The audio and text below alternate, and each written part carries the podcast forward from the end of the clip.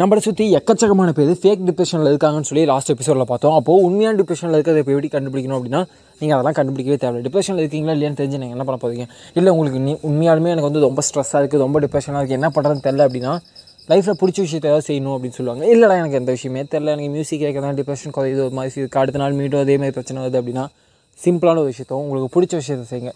என்னடா பிடிச்ச விஷயம்? எனக்கு லைஃபே பிடிக்காமல் போயிட்டுருக்கு. பிடிக்காதீங்க மாதிரி என்னை சுற்றி இருக்கிறவங்க எல்லாமே என்ன யாருமே புரிஞ்சிக்க மாட்டேங்கிற மாதிரி ஆயிரத்தெட்டு பிரச்சனைகள் இருந்தாலும் உங்களோட உணர்வுகளை வெளிப்படுத்த முடியாமல் இருந்தால் தான் அந்த டிப்ரெஷனில் கொண்டு போகும். ஃபார் எக்ஸாம்பிள்லாம் ஒர்க் ப்ரெஷரில் இருக்குது அப்படின்னா அந்த ஒர்க் ப்ரெஷரை வெளிப்படுத்த முடியல. உங்களோட ஹாப்பினஸ் உங்களோட ஹாப்பினஸ் வெளிக்கொண்டு வர முடியல அப்படிங்கிறதுனால தான் அந்த ப்ரெஷர் வந்து உங்களுக்கு டிப்ரெஷன் ஆகுது.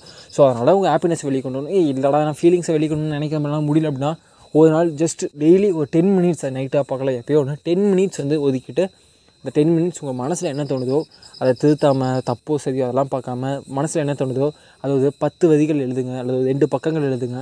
உங்கள் ஃபீலிங்ஸ் வந்து எமோஷன்ஸை வந்து அப்படியே லெட்டர்ஸில் மாற்றுங்க ரொம்ப ரொம்ப யூஸ்ஃபுல்லாக இருக்கும். ட்ரை பண்ணி பாருங்கள்